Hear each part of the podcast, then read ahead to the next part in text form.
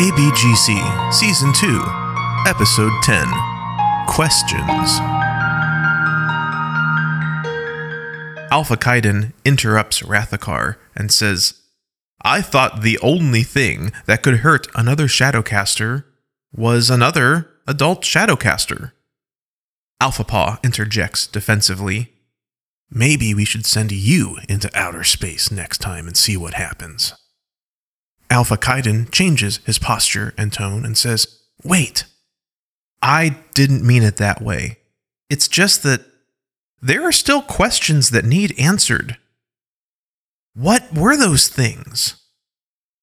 Why do they want a rock made from dead Shadowcasters?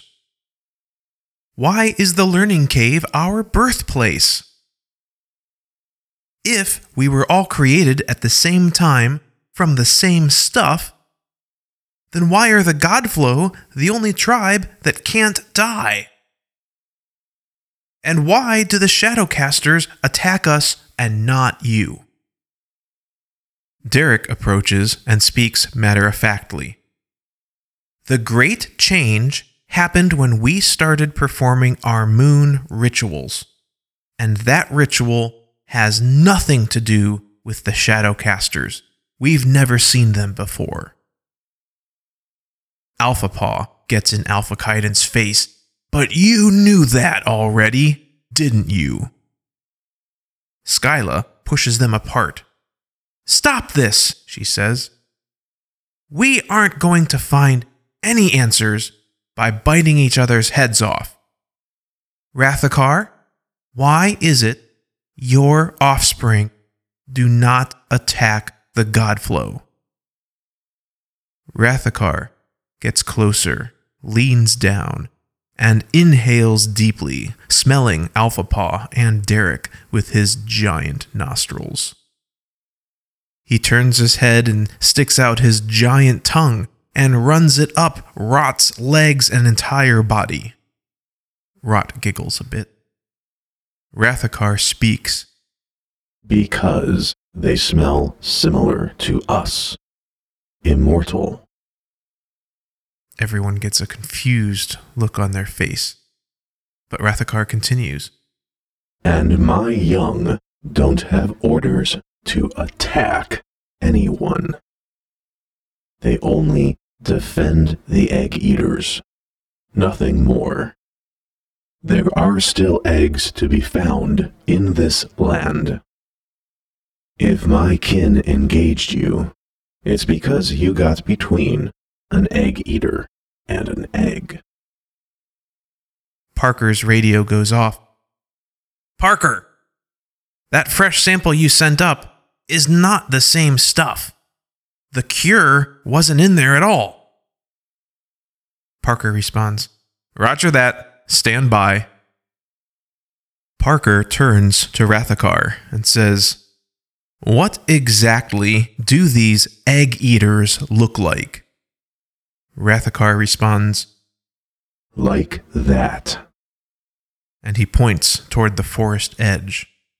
A Noka bear sniffs and snuffles at the orange goop that covers the clearing. Rot inquires, That? The Noka bear? Rathakar says, Yes.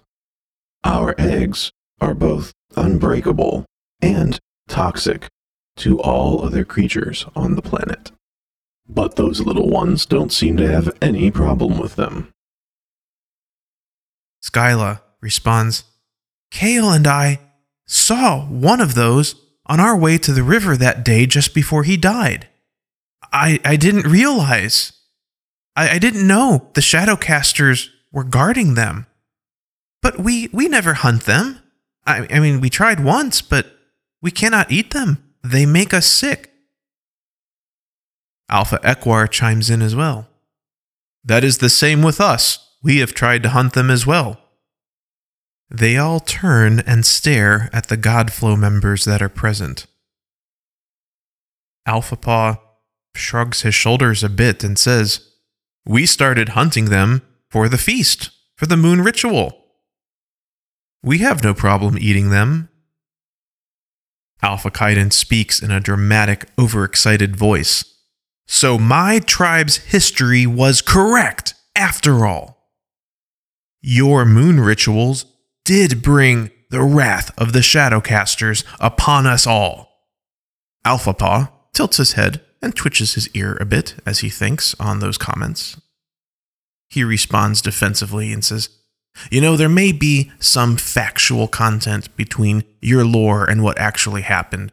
And for that, I- I'm sorry. I do apologize if we somehow caused the death of your tribe's people. But your lore says we did it on purpose. Your lore says we are evil, and that is definitely not the case. I can't believe you would just blindly assume something written hundreds and hundreds of seasons ago was a hundred percent accurate, still applies today in every way, and you wouldn't take the time to go out and get some new information that might be a little bit more up to date. Alpha Kaidan gets nose to nose with Alpha Paw and says, Well, it's no more ridiculous than you, one person who walked from one edge of the bright water to the other hundreds of seasons ago, once, just once, and decided if he didn't see it then, it must not exist, ever. Seriously, what are the chances that every creature on the entire landmass is going to happen to cross in front of you during your journey? It's ridiculous. It's just as bad. Alpha Paw curls his lips, snarls, and then says, At least I am trying to base my life on things that I can see with my own eyes. You just want to tell stories. Parker begins laughing out loud almost uncontrollably. wait, wait, wait. calm calm down. I got it. I got it. So, you mean you and your tribe you get to be immortal just because you have trash cans for stomachs? so, Shadowcaster eggs are the real cure.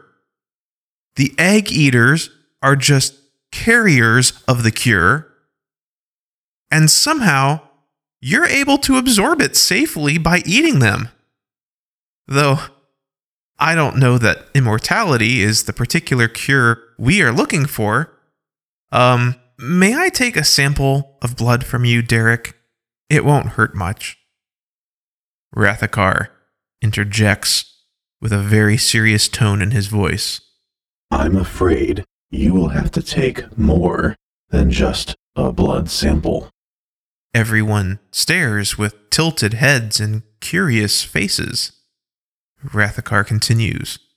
As I said earlier, this planet once lived in complete harmony with all of its creatures. This planet needs to regain its balance. That cannot happen so long as all of you are here disturbing it. Alpha Paw answers loudly You want us to leave our home? Rathakar responds back No. I need you to leave. I am sorry, but you do not belong here. Parker chimes in. He is right. This was all just a big accident. And we can't expect his whole world to suffer for it. After all, you are a bit human. Even the ROI suits accepted your impulses as human. Everyone looks very forlorn and hangs their heads. Don't worry, he says to Rot and Derek. There are plenty of toys to play with on our ship. He turns back to Rathakar and says, That gravestone is going to continue to attract attention. Do you want us to take it from here? Rathakar nods. Its presence will continue to upset the balance. I should have considered the consequences of a mass Shadowcaster grave more carefully. Rot chimes in as well and says, Funny, we almost killed each other because we didn't understand the whole picture. And, and now we have to leave because we do. Alpha Equar, in a bit of a preachy voice, says, But we did not kill each other. And now we know more about each other. I think we've all learned that attacking first and asking questions second is the wrong approach to making new friends. Taking the time to understand another tribe's point of view will almost always lend to some common ground in which a friendship can be built, even if they are a different color or a different shape. Parker's helmet radio begins shouting loudly, Parker, you aren't going to believe this. That jamming signal from, from the alien ship, well, it, it wasn't a jamming signal after all. It was just loud and annoying. We just assumed it was. We couldn't uh, immediately decode it and understand it, and, and it was flooding all of the frequencies. And, and get this they call themselves the Haven. They were asking permission to come down to the surface and extract that weird ore where you're located. Apparently, their homeworld is being ravaged by a virus created by an evil race trying to take over all life on all life bearing planets. With that ore, they could have made a weapon to save their homeworld. Now, are you ready for this? Here's the real kicker Dawn analyzed the data in the signal they sent and, and the virus details that they sent us. It's an exact match to the one that wiped us out on Earth. The damn thing was a weapon after all, just not from any of us. Parker's face goes blank for a few moments. He drops the helmet onto the ground and then staggers a bit and falls to one knee. Crap. Those monsters were on our side. And we just killed them. Alpha Equar turns to Rot. So, uh, never mind everything I just said. We haven't learned a thing. Scene beyond the learning cave, above the planet, well past the human ship, outside the solar system, into a different galaxy. The Haven ships are firing into a dark blue void of mist that swirls above their home planet.